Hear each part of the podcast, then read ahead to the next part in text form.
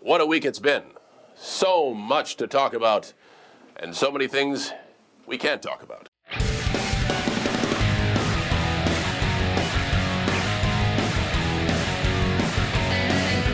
I'm Mark, And I'm Harris. and we'd like to welcome you to Behind the Gorilla, a podcast where we delve into the wild, wacky, and crazy side of professional wrestling.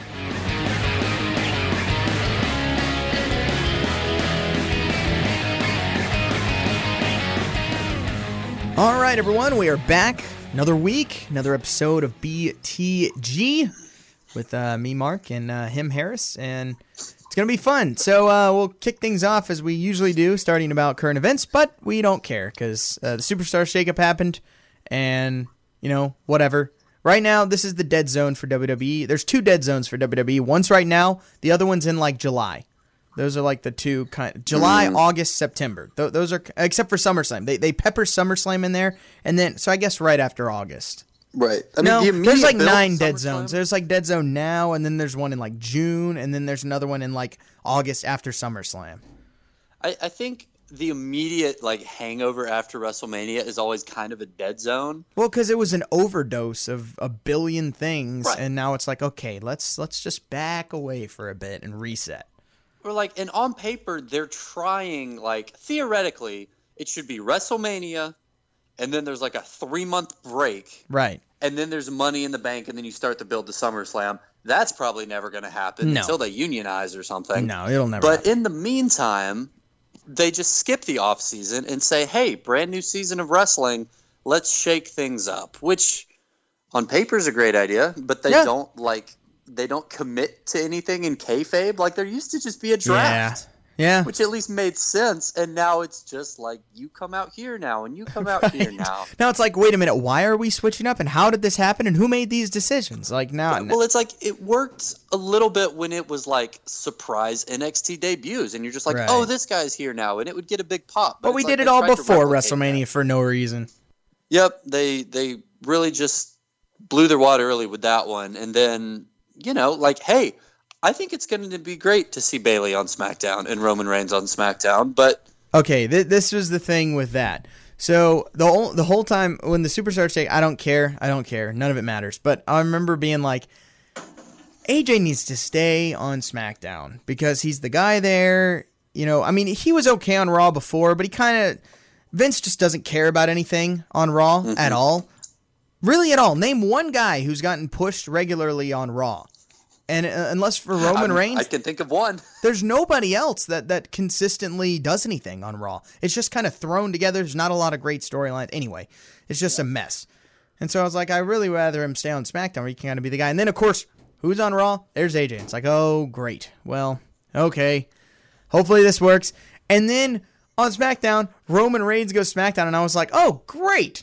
Perfect. Now AJ has a chance to actually kind of do some cool Right. stuff on Raw. And then I was like, wait a minute. Then I got mad because I was like, wait a minute. Wait a minute. This is ridiculous. I know exactly why Roman Reigns is on SmackDown because of that stupid Fox deal. And then Vince is like, my guy's going to be on the Fox deal. And I was like, oh my Yep. gosh, I'm still mad. Yep, no, AJ's going to win the Universal title, right And then the that company- title won't matter anymore, even though it Exactly, does. It right take when the company okay. We it's back to saying SmackDown WWE title, like this is it. It drives me nuts. It just drives me nuts. It should always be the WWE title. It should always be the WWE title. It's the only title that anyone should care about. Whenever I think about that too much, I just tell myself it's fine because someday they're going to retire the Universal title just like they retire everything else. True. Vince will never retire the WWE Championship. It's just not going to happen.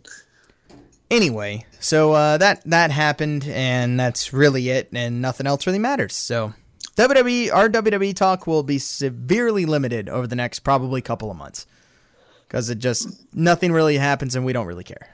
All that being said, the only thing that I care about today is that it looks like CM Punk made a run in at a random indie show, GTS'd some guy out of his skull, and I am so excited. I don't think it actually means anything. No, it does just made definitely does not. so happy. It doesn't mean anything, but it's absolutely hilarious, and and it's fantastic, and I love it. I I genuinely think that like I don't know if you saw this, but Rey Mysterio posted this picture of him and Eddie Guerrero and Punk in a triple threat match, like in Mm-hmm. IWA Mid South or something like two decades ago. And Punk wrote this really like nostalgic and emotional comment on it about how great it was to work with them and how much he enjoyed it and that how much fun he had wrestling that match. And everyone was like, "Oh no, here he comes! He's back! He's got the itch." And all, I all I know hope, is as soon eh, as long as people consistently do that, he will not do anything. yeah, I just right. because of those morons. I think you're right, and I don't usually like put stuff like that out there because I get the impression he's pretty happy not wrestling. But I do kind of hope that this kind of just becomes a thing. Like every once in a while, he gets the itch and reaches out to an indie promotion. Is like, listen, Sure. just let me show up and do something real quick. Sure. Well, I mean, it's the mat. old, it's the old thing of like, uh, you know, like '80s rock stars and stuff like that. I mean, you hear tons of stories about these bands who, you know, get real big and everything, and then maybe they kind of take a break or aren't doing as much stuff, and then all, and then they'll go back and play like, you know, the whiskey or, or one of those places, Right, these like small exactly. things, just just for the heck of it, like unadvertised and just like show up and like play. You know, it's that that type of thing.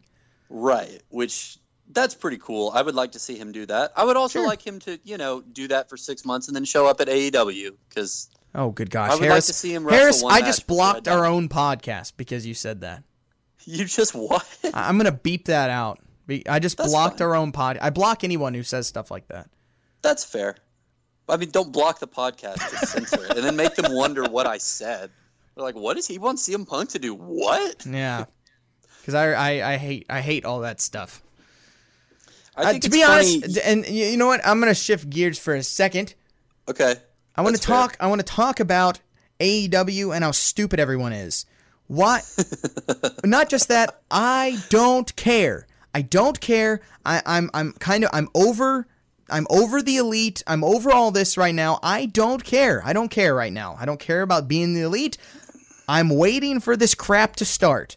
I don't care about AEW until anything starts. I know Double That's Nothing fair. comes up in like a, a month or whatever. Great. I'm all for it. I can't wait. Uh, Cody announced he's going to wrestle uh, Dustin, and that's going to be awesome. That, that whole show is going to be great. And I, I'm waiting for the show. I will watch it when it happens, but I don't care until it happens. I don't care. So I'm just going to leave that out there and don't understand why everyone has to keep acting like this is all this set in stone and it's already this huge com- competitor with W and all and all this crap. It's just like no, shut up. Wait till the whole thing starts. Other Right. than, before that, it doesn't exist. It, this does not exist yet. Yes, they've signed people. Yes, all this stuff. Nothing's there yet. It, it will be there, but it's not there yet. Anyway, Yeah, I that's mean, just my own think- little two cents on that. No, I think you're right. I say all this as somebody. One, I do say that a little bit tongue in cheek when I Right, mentioned right, that right. earlier. But two, like, I am a very casual fan of all of these guys involved, and like I respect them in that they're all considered like some of the greatest indie wrestlers on the Oh, planet yeah. and all this stuff. I, I, I've never been like a diehard fan of like the original Japanese Bullet Club or the Elite or anything like that. I keep an eye on them. I try to watch like the biggest shows. I watched All In. I'll probably watch Double or Nothing. I just I think it'll be fun to have something different. Like they say, Oh, they're probably going to get a broadcast deal with Turner, which is just going to be weird and kind of funny that they're just back with Ted Turner. But I think we'll know within like two weeks of this show airing if it's going to be anything. If they try I to think- go toe to toe with WWE, they're going to die. Like, Oh, well, yeah. do it. Well, But I if don't- they're smart enough, and this is why I'm excited because I think Cody is smart enough to make it different. You know what I mean? And just let them do their own thing. If they do that, then they're going to do well. They're not going to be WCW at their height or anything like that, but they'll do fine. Yeah, and that's that's all I think anyone should want, and I don't understand why people have to be retarded, but it's Twitter and people are. But anyway, I, I'm I can't I can't wait for it to happen when whatever happens or whatever TV. I don't know what's gonna happen, but whatever it happens happens. That's great, and it you know I'm all for it. But until then, everyone just calm down because nothing nothing's happened. Anyway, Yeah. so the other thing I want to do with news, because instead of doing this at the end of the show, I think it's more appropriate if we just do it with the rest of the news. It's time to talk about what's up with David Arquette.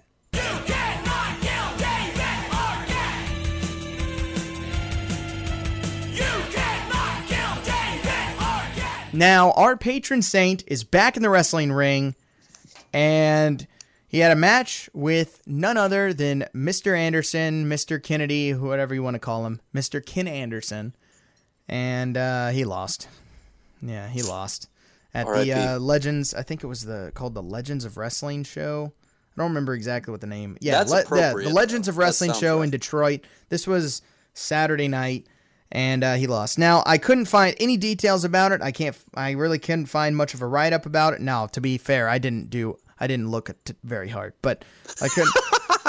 ju- just in my own Twitter searching and stuff, I couldn't really find any write ups about it or or get any video about it, which is kind of rare because it seems like most of his matches recently, I've at least been able to find something about him.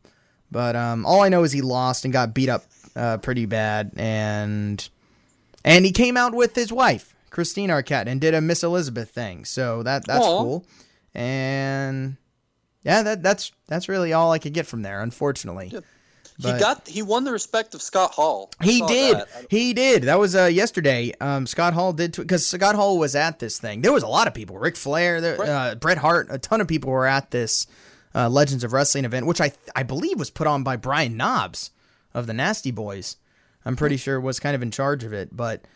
Uh, yeah, yeah. Scott Hall tweeted out um, support for David Arquette, which is pretty cool. So that's that's uh, he's gaining the respect. Of course, that's a guy he would have probably have met before in WCW. I would assume. I'm pretty sure Scott Hall was still down. I know he was going through a lot of stuff on and off in the end of WCW, but I'm pretty sure he would have still been around. Right, So- right. But it's also it's just something to be said for the fact that the whole reason he did this was kind of to earn the respect of the business. And Mm-hmm. it's cool to see him do that, like one legendary wrestler at a time. Like he got that picture with Ric Flair too, which is a pretty, you know, explicit endorsement, I feel like. It's it's Oh, yeah. cool to see. Oh yeah, yeah. he's no, gearing awesome. up, he's getting the goodwill. He's gearing up for a Hall of Fame run, 2020 or 2021. It's happening. I mean, DDP came out with him with that match Right. a couple of weeks ago, and oh yeah, the, the WrestleMania week, and and then he still has some other stuff. I think coming up, and then he's he's gonna be busy. Coming up next week is his big WrestleFest match against King Brian. Um, that's on Friday, and that's that's another pretty big show. I mean, like SoCal Uncensored is gonna be there. Uh, Jerry Lawler, Corey Graves is gonna be there. That's weird. Why? I don't know. In Uh, what capacity? I don't know, but he's gonna be there. Uh, Ricky Steamboat, Bully Gets Ray. drunk and tweets at people. maybe that would be pretty funny. it's pretty uh, funny when he does it. anyway, so that that's coming up next week for uh, Arquette. And I know he's booked a couple other matches. I've seen people post on Twitter that he's uh, he's booked a couple other matches over the summer. Um, so he's still He he's still to come full down to. Atlanta. David Arquette, let me watch you wrestle. Wait to come to Atlanta until the fall when I get back. Don't don't Okay. don't don't come to Atlanta over the summer. I I won't be anywhere near comes- there. I hope he wrestles the week before you come back. no, that would be very sad. I'm laying down the gauntlet here. David Arquette, fight CM Punk. Do it. Call him out. Ooh, uh, Be his comeback match. uh, no, no, Give no, the people what they want. no, no, don't do that. Pretty that. sure I'm the only person on the planet who wants that. But give me give me what I want. I'd be down. No, I'd be down with it. I don't know what I'm talking about. I'd totally go for that. Anyway, so uh, yeah, that, that's pretty much all for David Arquette news right now. Um, yeah, so I guess we might as well start the show, or or should we just go home, Harris?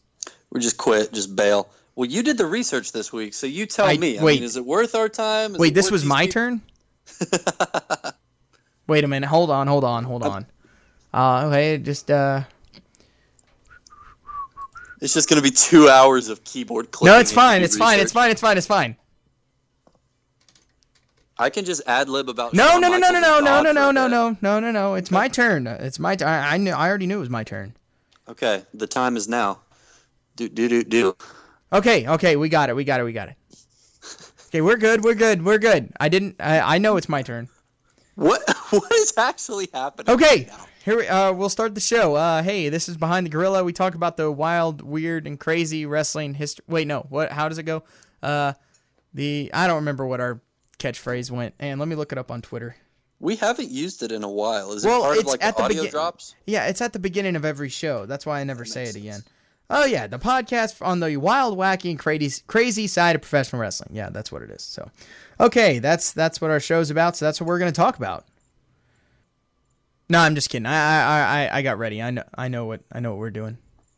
I. This was a test, and all of you still listening, you passed. Yeah, and all those that that uh clicked off already. Yeah, screw you. So, If you look under your chair, you'll find a little gift basket. We appreciate you. yep, it's an imaginary gift ba- gift basket, but it is from us. Yeah, that's true. All right, so we are gonna go all the way back to 1990.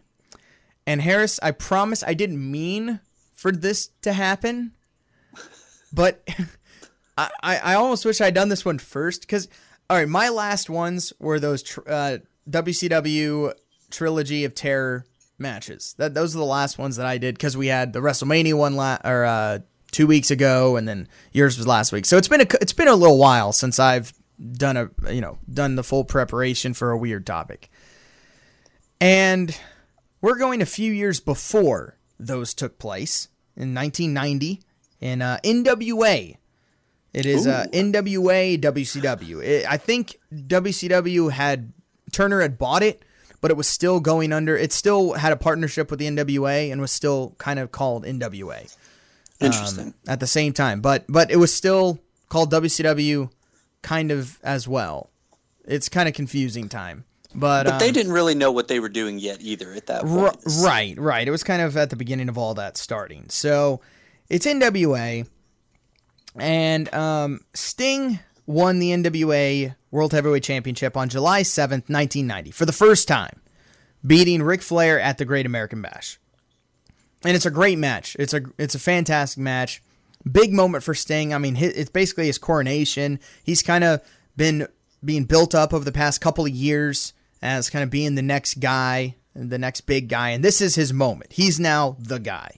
He's become the guy, and uh, so he's the he, he he's you know the head head superstar, head babyface in NWA WCW, and so you know you'd think once this happens, it would come with some pretty big matchups, right? You know, you, he's your new champion. You got to build him up. You know, put him in some good feuds, establish him as the top guy. You know, all that stuff. You'd expect that, right?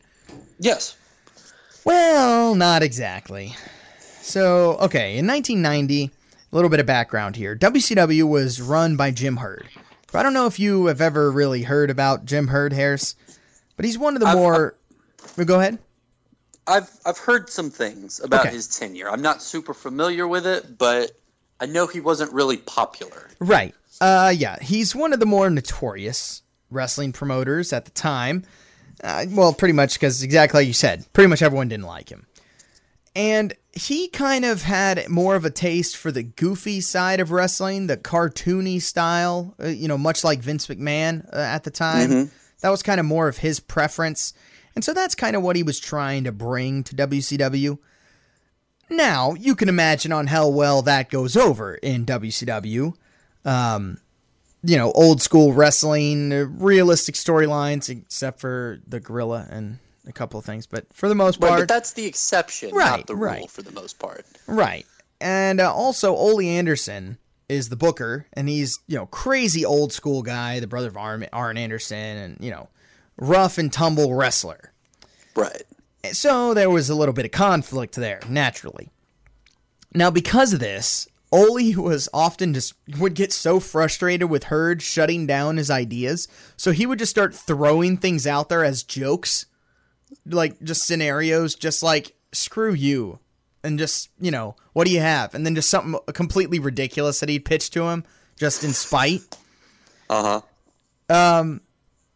You know, and kind of to, mo- to mock Herd and stuff. Well, one of these ideas was to have a masked wrestler who was from Sting's past come and haunt him. Uh, but to Ole's surprise, Herd liked the idea a lot, and so he greenlit the storyline.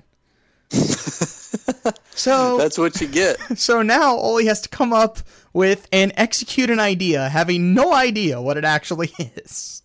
Excellent. I love stuff like that. He didn't There's this- know. oh, go ahead.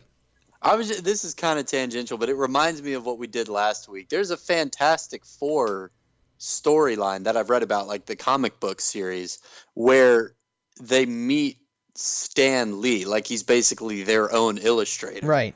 It sounded kind of dumb, but from what I read, they used to do a similar sort of idea session with Stan Lee, and he'd was busy with something else and didn't really care. Thought, you know, he's Stan Lee, he can say whatever. So he just kind of off the cuff said, "Oh, the Fantastic Four, just have them fight God."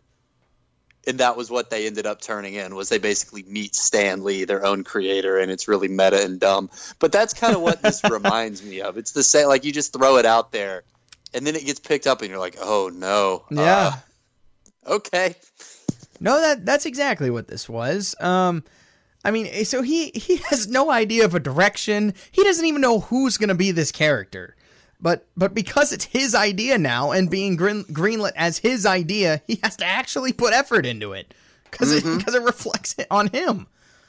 So uh, vignettes started airing, and they are they are they're they're just wonderful. Um, it's a man in all black with a hood and in the shadows with kind of smoke going, and he's got this distorted voice. That's the exact same voice as what the Shockmaster would use a few years later. excellent. Um, and of course, this is Ole Anderson portraying this character because at this point, there's no idea. So it's just we need to start this. So uh, I'll do it. That's and beautiful.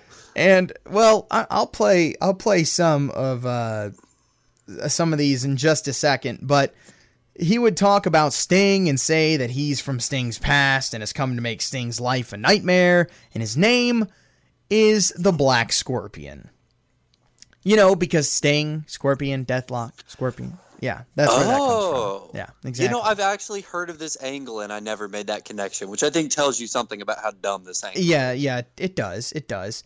Yeah, so Ole of course couldn't get anyone to play the character, so he just does it himself, and uh, he did the voice throughout the entire run as well. So I'm just gonna play a little bit of uh, this first promo right here. Sting, are you listening? Uh, of course you are. You're too much of a hero and a champion to refuse to hear this tape. And it's basically just a silhouette. Destroy you. A long time has passed since you last saw me. Oh yes, you know me. Or at least you did. But don't try to track me down, it won't help. Even if you saw my face in light, you wouldn't recognize me. Then why wear a mask? My face doesn't look the same. Curious. I imagine you are. Of course you are. I want you to be thinking, be concerned, maybe even a little scared. Soon, I intend for you to be terrified. Think back. Who could it be would hate you enough to want to see you a broken,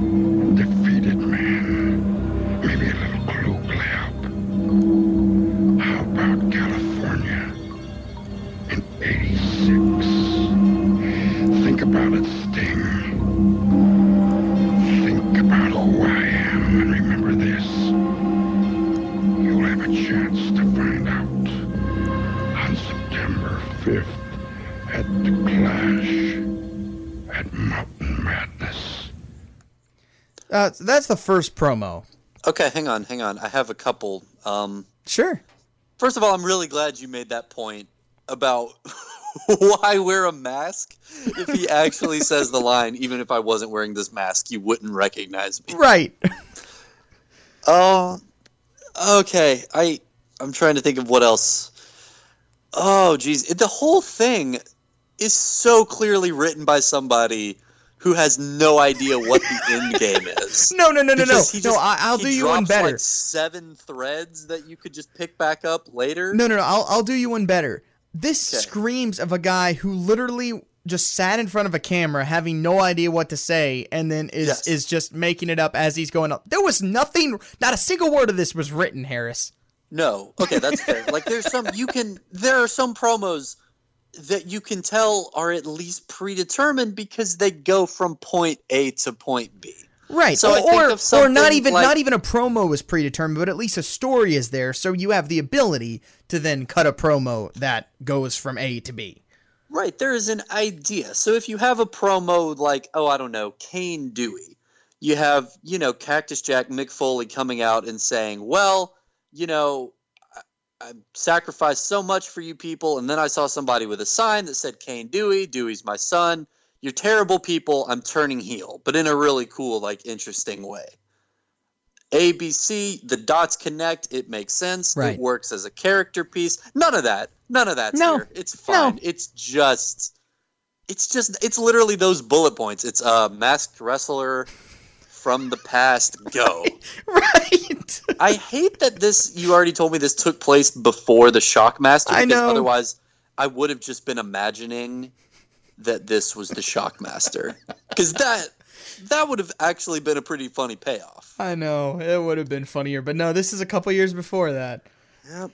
Okay. Well, let's let's plow ahead then. Yeah, so that's the the promo, and I'll, I'll play I'll play a couple more clips from uh from some of these other promos, not because they fit with the story really anymore, but just because they're funny. Um, okay, so that that that was the first promo. Now now they're set to wrestle at the Clash of the Champions. Uh, I think it's Clash twelve. Was that Mountain Madness that you Um, I mentioned guess, earlier? I guess, or maybe that's the name of the building. I don't know, but um, maybe that was the tagline for that clash. I don't actually remember. Um, but I, I don't understand why that that match is set up. But I'll get to that in just a second. So, okay, now remember the whole thing was uh, from the past of Sting here to torment him, right? You, you remember that Right. part? It was the only part that actually was a point made in that right. whole It's promo. kind of the only thing that he has. Right.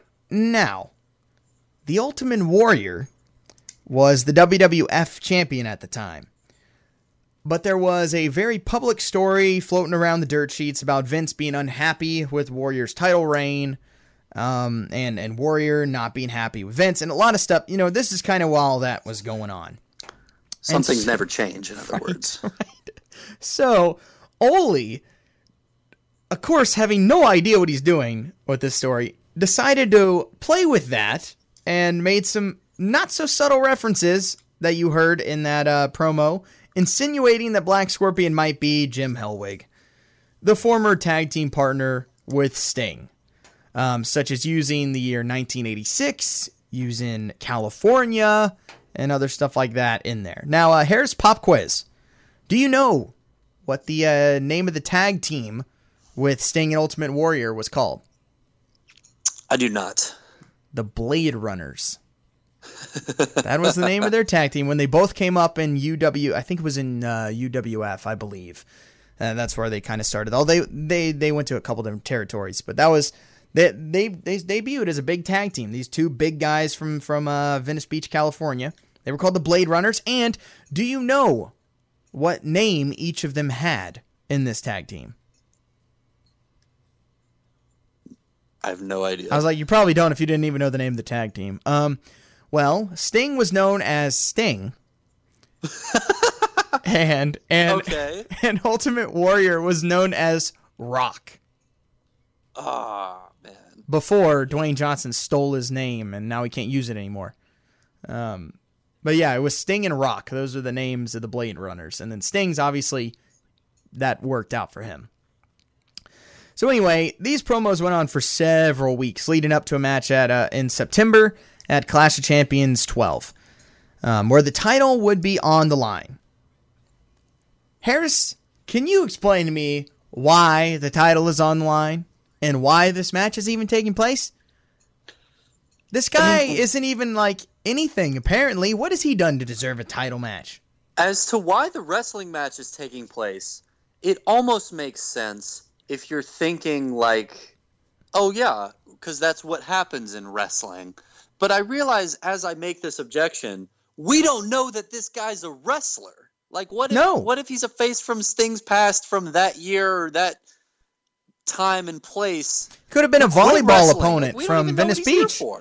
I mean, he could be just a volleyball opponent from Venice Beach. We don't know. Yeah, he could be anything. He could be some kid who like got picked on in elementary school for all we know. Yep. There's no way of I mean the title makes even less sense. Yes. But if you accept that it's going to be a wrestling match, you can almost understand Sting being like, "Well, yeah, I'm a fighting champion, so I guess I'll just I'll always put the title on the line, which is not a great like business model as a champion, but it is understandable in the fact that you know baby Sure. faces are kind of stupid. Right, right, right. That is true. Um, anyway, the stakes of the title match are obviously the title, and if Sting wins, then the Black Scorpion will reveal himself. He said that as much in this promo. Sting, how has your week been? Figure out who I am yet? No. Well, I didn't really think you would. I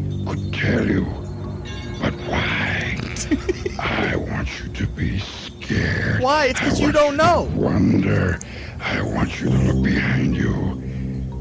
Check in the closet. Check behind the bed. It's under the bed, you idiot, not behind the bed. Uh, Sting. On the fifth, at Mountain Madness, we might both find what we're looking for. I'll tell you what. All right, Ole, at we need more. Keep going, keep going. I'll tell you my name. If I beat you, it won't matter. Because you'll be in no shape to care. Um, it kept going for a little while longer, but that's enough of that. That's my favorite promo that he does by far. That, that just how it starts with "How's your week been?" Oh man, that, that's my favorite start to a promo ever. It sounds like he's like stalking Sting. Like Sting Yeah, is a kinda. pretty girl that he's into. That's what it. That's the vibe I get. Yeah, Yeah. Check behind your bed. and he says behind your bed. Who says behind your bed? It's under your bed. Under your bed. Oh man, but it's fantastic. So anyway, that's where we are. Clash of the Champions 12, and uh, this this match is going to uh, take place between the two. Now, now Sting is taking this whole gimmick very seriously because you know That's he's he babyface does, Sting, right? You know Yeah, we've, we've gone him, over but- this over the past couple of shows that I've done with that old trilogy of terror. I mean, Sting puts his effort into it. Um, he's not great with some of this stuff, but he he tries. So anyway, the match is it's time for the match. Black Scorpion comes to the ring, very eerie music and a giant black robe and a fully black mask comes walking down to the ring very slowly. Sting then joins him in the ring and now this version of Black Scorpion is not Ole Anderson, but it's a wrestler named Al Perez. Um, he was kind of the the guy to be. I at this point they still have no end game. They're just like, uh, you. We just need you. We need we need a body. We need someone to wrestle him. Go. so this, you know what this reminds me of? everything WWE has done in the past two years.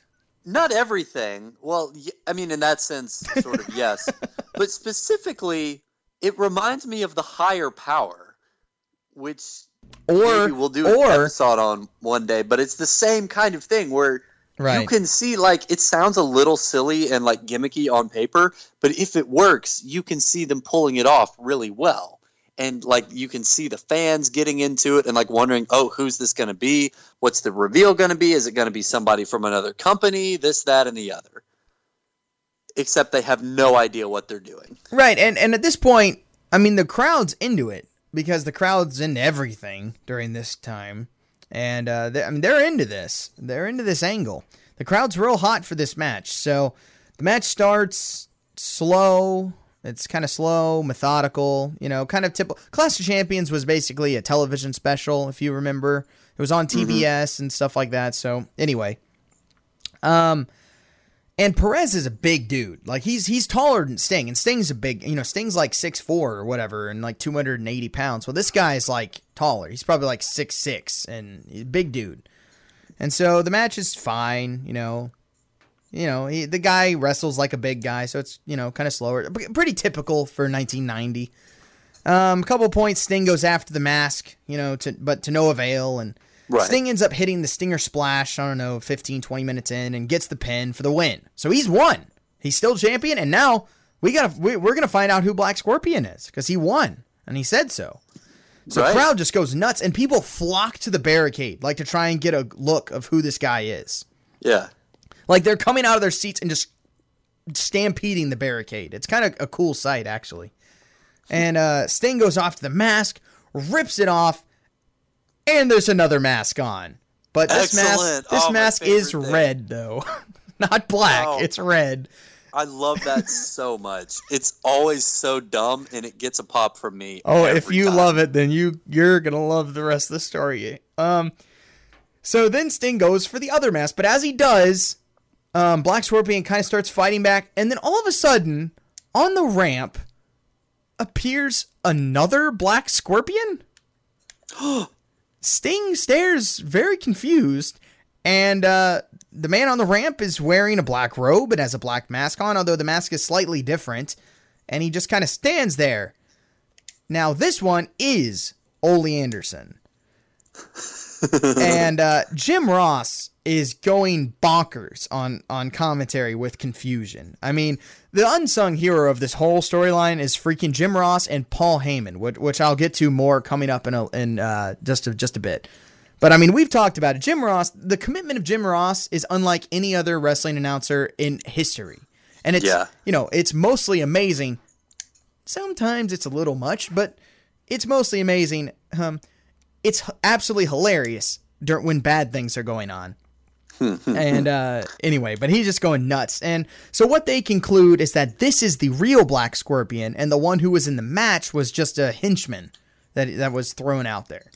So that's So- how the show ends. So if he had won, this henchman would have won the title. So that's kind of a terrible guess.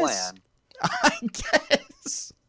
Like imagine if you send out your boy, like, oh yeah, and then he wins, and you're like, wait, no. Well, you but have but to but challenge him to a fight. but like Harris, they all had Undertaker masks. thing? on- They all had masks on, so then the the other one could just have the belt. Nobody would know. Right, but what if the hun- henchman didn't want to give it up? I'm just Well, saying, you open be- yourself yeah, up to some issues. Yeah, here. that would be a problem. Um. Anyway, so this would kind of continue for the next several months. Um, Sting would actually wrestle Black Scorpion a lot on house shows and stuff like that, and it was usually it was this guy Al Perez usually that was doing it. Now I don't know how these matches were ending because I couldn't really find anything on that. I'm assuming they would end with some screwy thing or time limit draws or whatever. I'm not exactly sure. Because Um, the implication is that the bet is still ongoing. I mean, that's I what it sounds like. Like, why would Sting keep fighting and beating this guy Right. and not find out who he is? Why is he still caring? Yeah, I have no idea. Um, but he's also feuding with other people at the time, which Sid Mm-hmm. Vicious was a big one he started feuding with during this time. Which Um, seems like something that should have been happening anyway. That seems like a natural progression. Right, but he was uh, like he was feuding with Sid for the title, and he had some uh, pay per view matches with Sid, which I'll get to in a second. But um, anyway, well, while this was going on, Perez quit the company in the middle of this run, so now Ole has to find a replacement um, of of a guy of, of a storyline he already doesn't know where it's going. He has to find an, another replacement.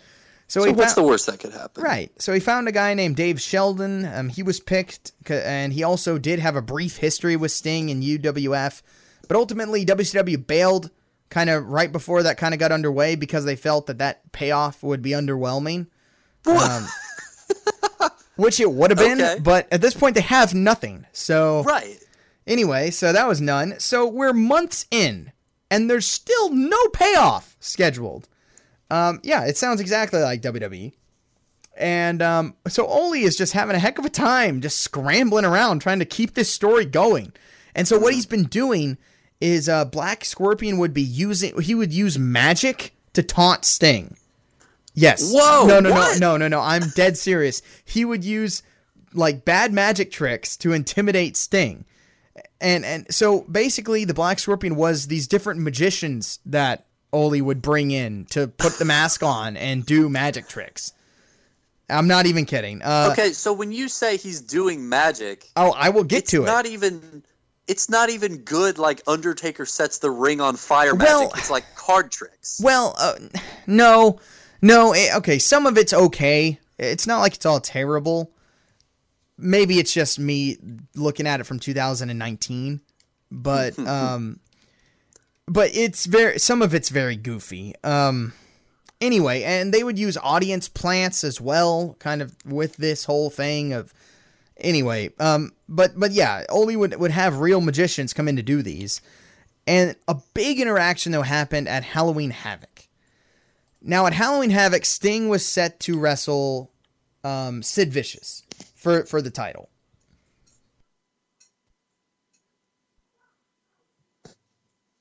See, that seems more like a normal wrestling feud. I'm into that. Right, right. Um, and th- so that's kind of going on with us. Now, I'm going to start off with this though. So it's Halloween Havoc, and during this time, this early '90s WCW, they were making a big deal of making the pay per views like an event and like a theme, having a big theme with it, making it have a specific Different look. stage. Like we've talked about this before with some of these other uh, ridiculous ones, like the like the the last one I was talking about, like the Beach Blast one, where literally they have like sand and everything on the stage, and Eric Bischoff's in like a, a Hawaiian shirt and flip flops and stuff like that. So that's kind of what they're doing. So so just think of this. Think of Halloween Havoc. What is that about? Halloween. What do you do on Halloween, Harris?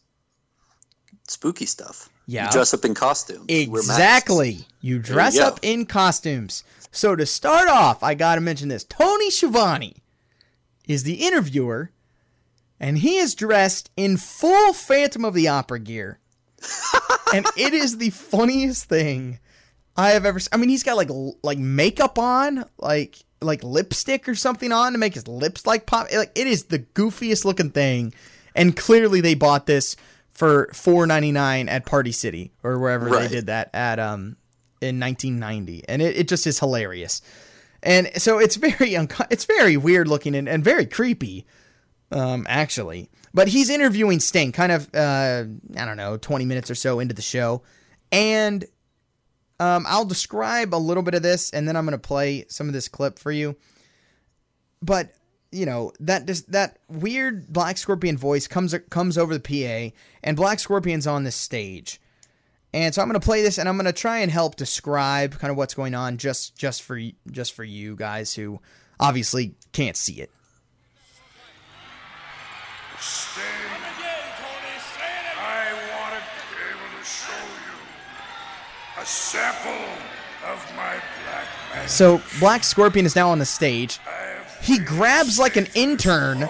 It looks like a girl who's an intern just standing there, grabs her, drags her into this little contraption, pulls up a curtain, and then it just kind of stays there for a while. All right, I gotta pause this here because I, I have too much to describe, and uh, then we'll listen to it also. I realize this isn't gonna work. There's too much for me to describe. So yeah, he goes over. He grabs a girl just standing on, uh, sitting on the steps, like with the timekeeper or something. So, uh, uh, just looks like just a random worker. Grabs her over the across the stage, puts her in this little like magician's scaffold thing. I don't even know how to describe it, and pulls up a curtain. And so Sting is trying to go from the interview place and try and get to the stage, you know, to go after her. But he starts to be held back by security. What? Why? I guess it sounds like Black Scorpion cleared this ahead of time. The girl was just kidnapped. Sting is trying to save her, and security is stopping him. Are they being paid by the Black Scorpion? Yeah, they're clearly in on it. I don't know what else to. I don't know how else to explain it. Doesn't make any sense. Takes forever, but he finally gets through. And when he gets to the uh, little like scaffolding thing on the stage, you just see this like pyro go off and smoke come up, and uh, and then the the curtain comes down and they're gone. They've disappeared. And then they then there's another like pyro thing that goes off back in this little interview area that Sting was just at, and then all of a sudden they appear where Sting was just standing before, kind of across the stage over there. And by appear, I mean they like run out from wherever they'd come from.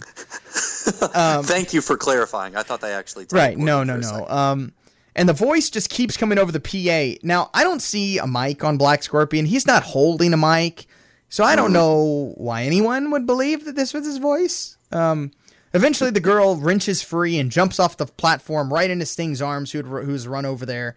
And Black Scorpion kind of goes away. Now, so I'm going to play the end of this. Sting's still heading to the platform.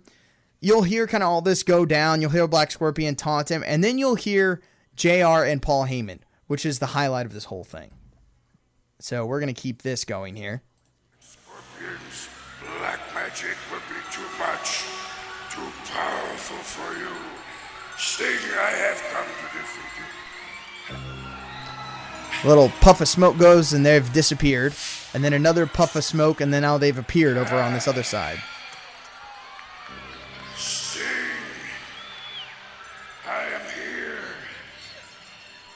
Sting comes back after him. The girl gets away, jumps off the stage.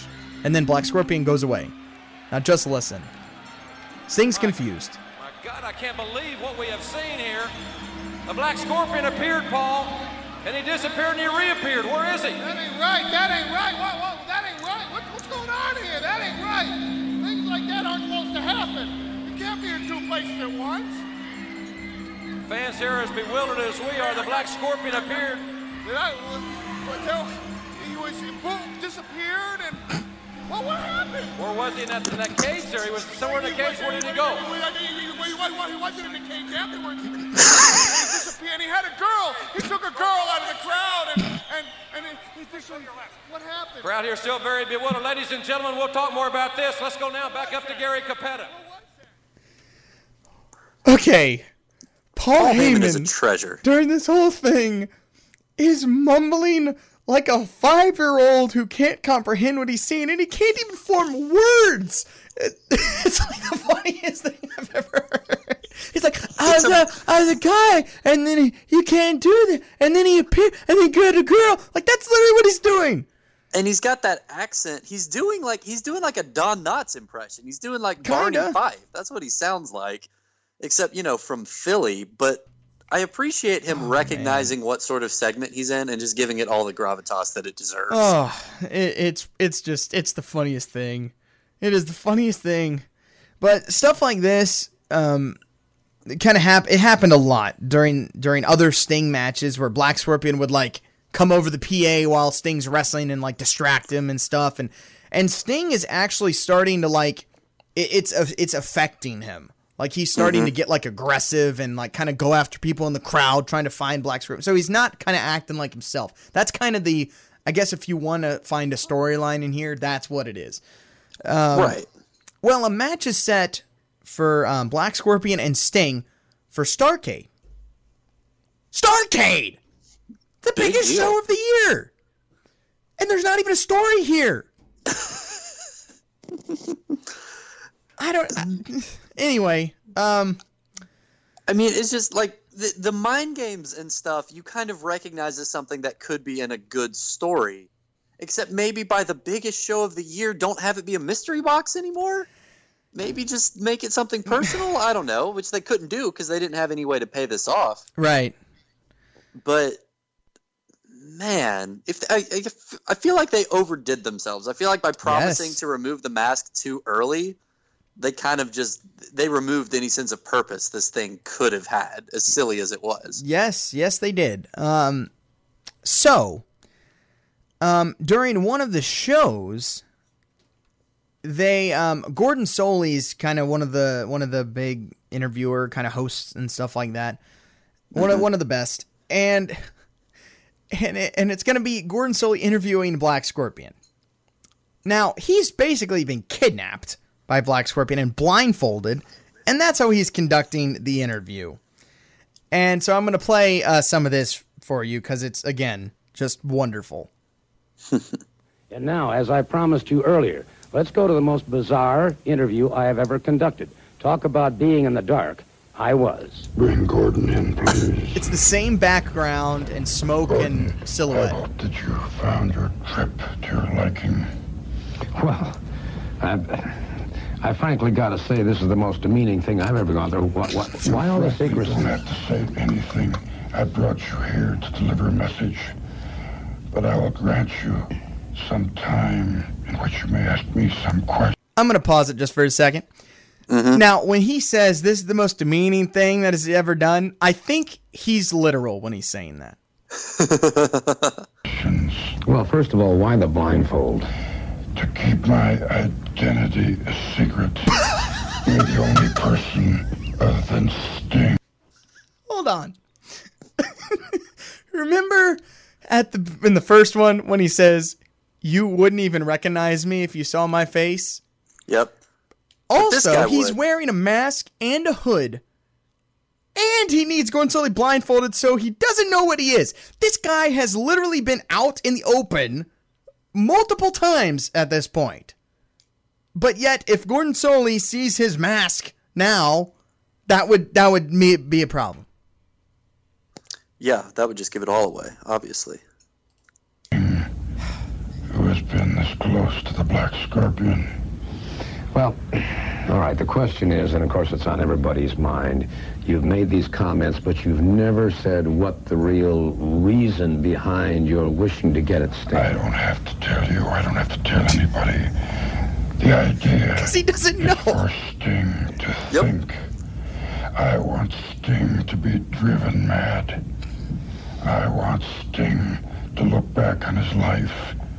Remember, Gordon, Sting and I, at one time, knew each other very well, I might add. Well, all right, that that was in California, if I remember correctly, that you made the statement.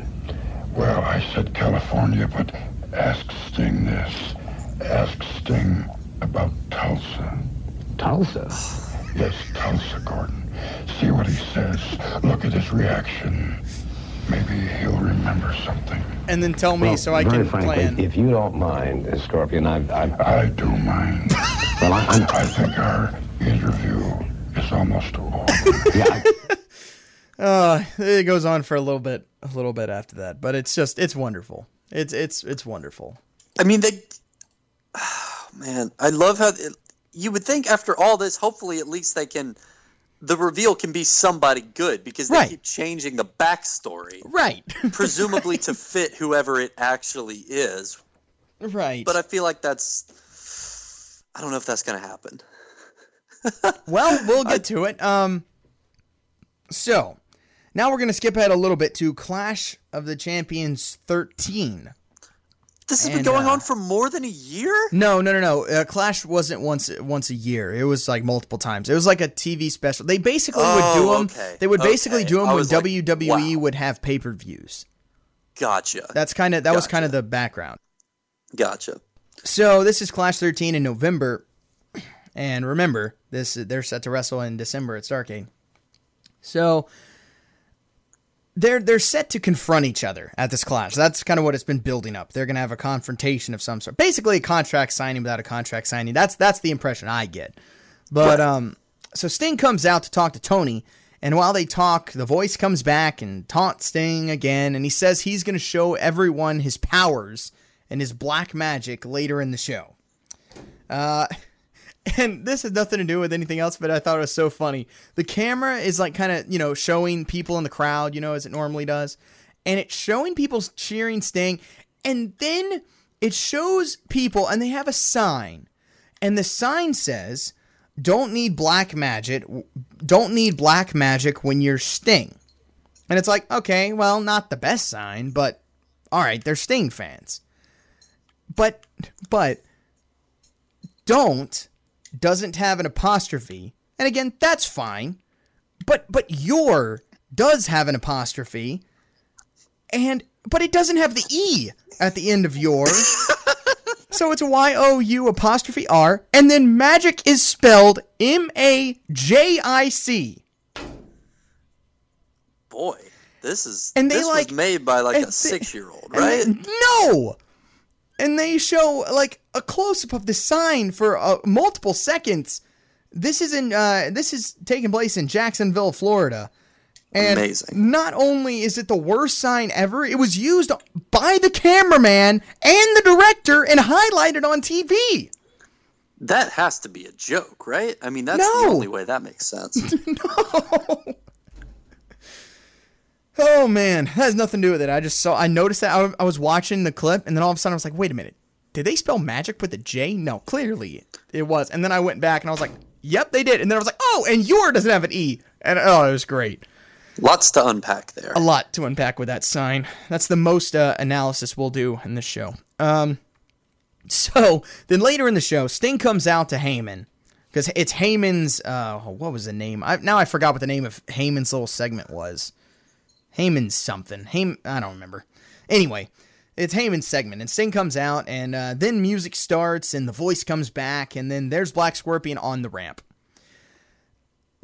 Now, uh, again, I'll describe some of this and I'll play a little a bit of this too, because again, the reactions are great.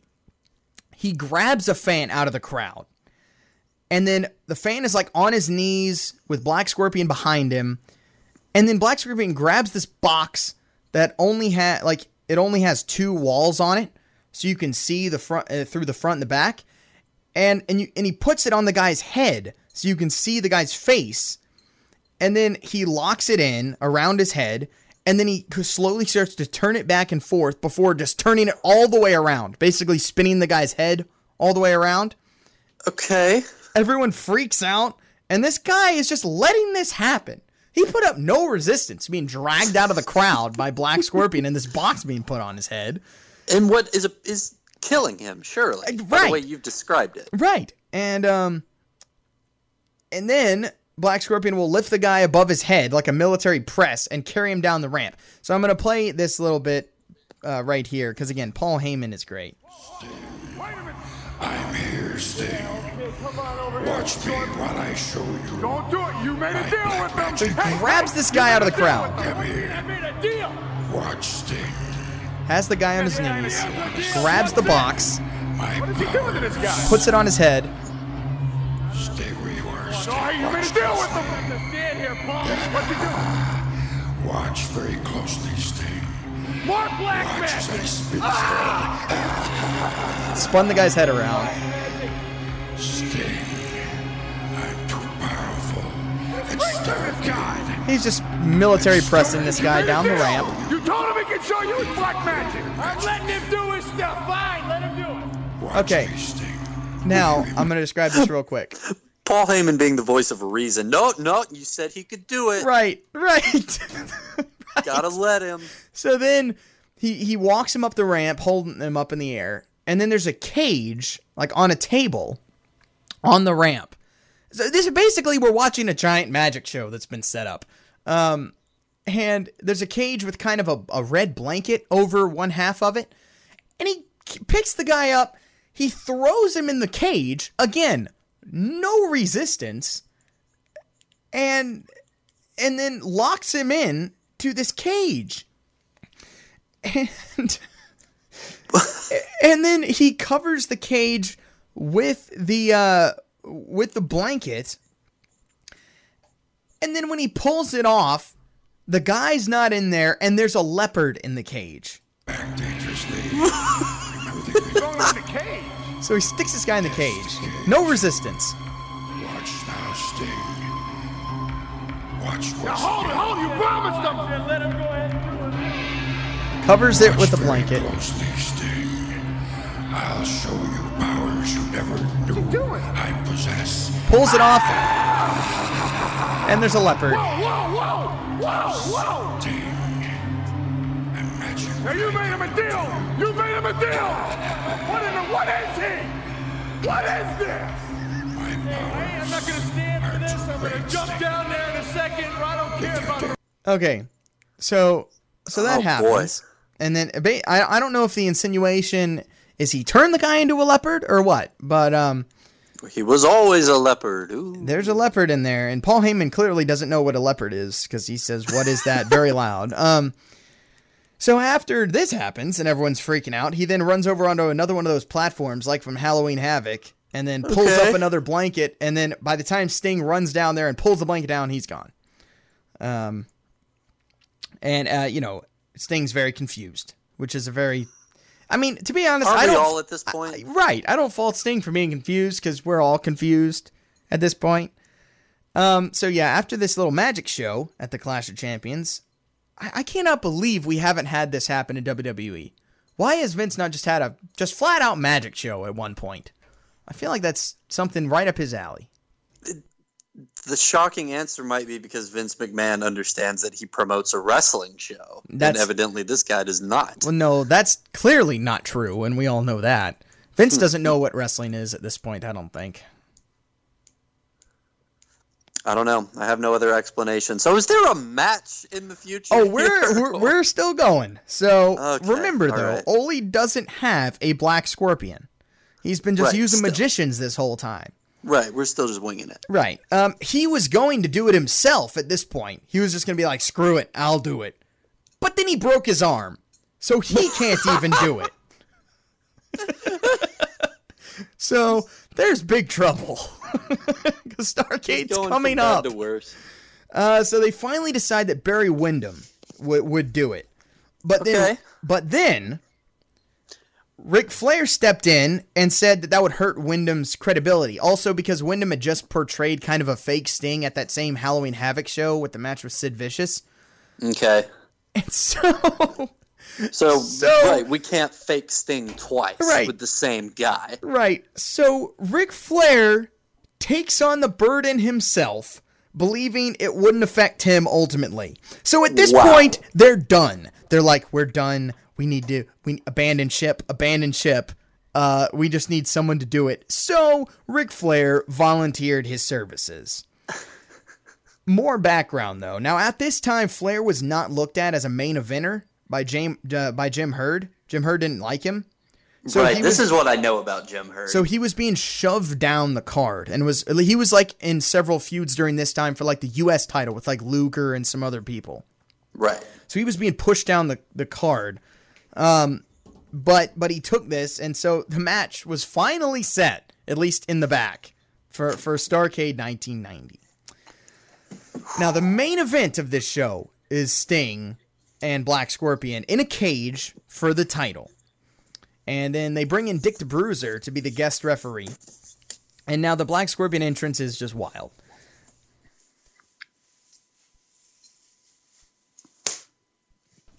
And um, so the uh, yeah, the Black Scorpion entrance is just it, it's pretty wild. So hang on, I lost my spot. Where is it? There we go. Okay, I got I got back to my notes. So, um, here first a guy comes out dressed in all black with a mask on, but it's clearly not the Black Scorpion or any versions of the Black Scorpion because this dude is even bigger, and even and even like Jim Ross kind of like that doesn't look anything like him, or, or Heyman or one of them says that. Oh, geez, even commentary's no selling. But then another one comes out, and then another, Oh. and then oh. another. So four come out. John Cena style. Right.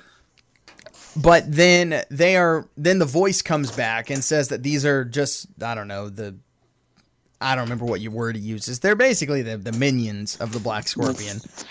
Then Right. this big contraption, which is almost like a giant flower, like like it looks like there's like four petals of this thing, and it comes down while like smoke and, and eerie music is going on and stuff. And it, it it it lowers from the ceiling and it gets to the ramp and then kind of forms a pod. Like like all the petals come together and it makes like this pod. Tons of lights and smoke and then the voice comes back and says some stuff and then all of a sudden the pod opens and there is black scorpion in a sparkly cape and uh, the mask he has on is different this time. The mask has some red on the front of it. It's not just all black. And he takes the cape off. It's clearly Ric Flair. Like it's clearly Ric Flair.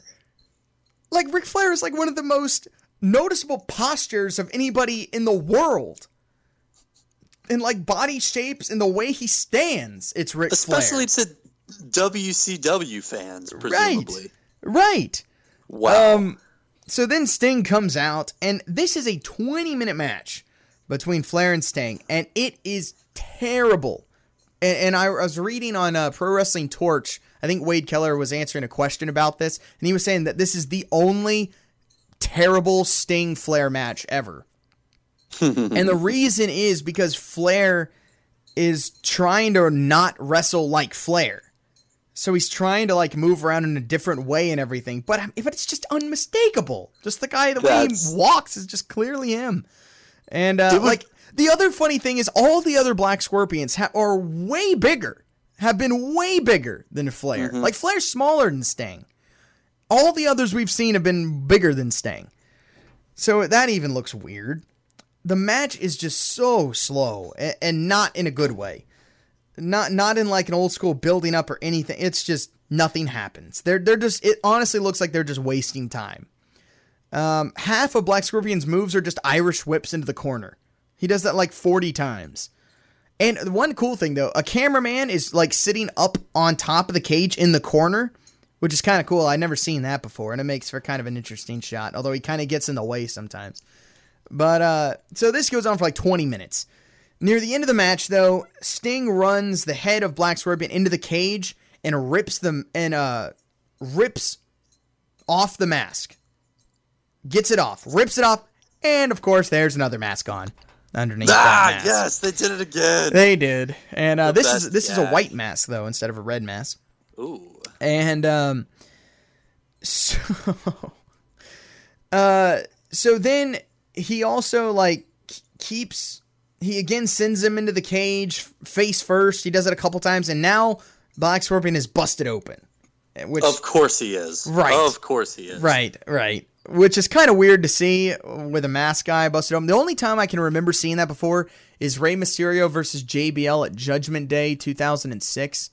Rey Mysterio got busted open, and that was one of the first times I'd seen like a mask guy get busted open. Yeah. Um, so it looks kind of weird. And now you know why the mask is white, so the blood starts to soak into it. I mean, that's pretty cool. Yeah, it is kind of cool. Um, but also for all of the people who presumably noticed this was Ric Flair immediately, I'm sure they were just like, "Oh, of course, right, right. he's doing this again." All right. Uh, Sting hits a crossbody from the top turnbuckle, gets the pin, gets the win, so he's still champion. And then the the Black Scorpion minions come into the ring. I don't know how they got into the ring because I thought the cage door was locked, but somehow they get in the ring. And they start attacking Sting. He's fighting them off, and Dick the Bruiser is also helping him fight him off. And they're just starting to unmask everybody because they don't know who it is, I guess, at this point. And but the real quote unquote real one is trying to escape the cage. Now he's climbing up to escape the cage so he doesn't have to get unmasked, right? That's natural. Even though even though everyone else has already gotten in, presumably just by opening the door. right. Um, Right. but no one goes to stop him. So he just kind of lays over the top of the cage waiting on someone to come stop him instead of escaping and no one ever comes. So he just climbs back down into the ring. How did that not? I don't know. Sting walked past through. him like four times. What a weird miscommunication. It's- presumably, Ric Flair underneath all this should be at the top, like calling the spot. You would think. or Um, they've talked this through. Although I guess it sounds like they're just they're pretty they're pretty much done. that would have required too much effort, I guess. I don't know. Maybe, but he comes back in and helps Arn Anderson, who's appeared in the ring, um, DDT Sting on a chair. And Arn Anderson, this is funny. He's wearing cowboy boots and he's wearing jeans with knee pads over the jeans. So that that's a very odd look, um, which is pretty funny. And then the rest of the horsemen come in. They join in and attacking Sting, as well as those other black scorpions. And then here come the good guys coming out to save Sting, which we never get enough nowadays. And um, the Steiners finally come out with bolt cutters and get the cage door open. Now, these guys got in the cage somehow, and then I guess somehow locked it again. I have no idea how Yeah, any see, of this I've seen that place. spot done before, and it is fun when somebody has to come running in with bolt cutters. But they didn't show anything, so I don't know what's Right. going on. the one I'm thinking of, there's a triple threat. I want to say it was yeah, Del Rio, CM Punk, and John Cena had a triple threat at like Hell in a Cell, I think. And there's a moment where like Del Rio's manager slips him a weapon, like a lead pipe or something, and then he like he breaks it open to get in, and then locks it behind him. I don't remember exactly how it plays out. But it works because you see it all played out. Right. Like you see someone break the cell open, come in, lock it with, you know, like brace it with a steel bar behind him, or relock it. I think he relocks it and throws away the key. So Right. a ref has to come running down with bolt cutters, and it's like a whole thing. Right? No, I've But seen none that of that's too. happened here. So No. it's just a free for all. Right. Um so Sting finally grabs Black Scorpion and finally wrenches the mask off. And uh we'll we'll play this this uh kerfuffle ending to this show. Grabbing the mask. Trying to pull it off. And it, here it comes. Here comes the mask. Who is it? It's got blonde hair. Who's that long hair? Who is it? We got 30 seconds. It's Ric Flair. Ric the Black Scorpion is Ric Flair. It's Nature Boy Ric Flair! Sting won the title. He's retained the title. The Black Scorpion had to was Nature Boy Ric Flair. And this train wreck is finally over. Flair would actually end up winning the title from Sting at a house show, like not even a month later. Classic. And uh, and yeah, that's that's the end of the show. Some people speculate that that he that Flair got the title as like a thank you for for doing this, but I mean nobody knows for sure. But that's See, I I knew about this angle in general. I didn't know all the terrible specifics, but I knew the end game was Ric Flair. I didn't know he agreed to take up the mantle basically because he's Ric Flair and he could get away with that. That's kind of amazing. Yeah. And says a lot about where creative was in the process of working on this angle that they didn't have any hope of clearing it up or presenting any sort of resolution they were just like, who will this hurt the least? Right. To pull off. They were dumping it at that point. It was done. Right. They they were abandoning ship. Um, and that's And I- how Starcade, the big show of the year, went off the air in 1990. Um, I appreciate commentary acting like they couldn't tell who it was. Like this isn't the most recognizable man in their industry. Who is that? He's got blonde hair. it's not quite an it was me, Austin. It was me all along, is it? no, no, no. Um, but yeah, that is the uh, the saga or lack thereof of uh, Sting and Black Scorpion to make four in a row shows for me of early WCW involving Sting and a terrible angle. So I think for my next one, I need to find a good Sting angle and do one just to help ba- balance it.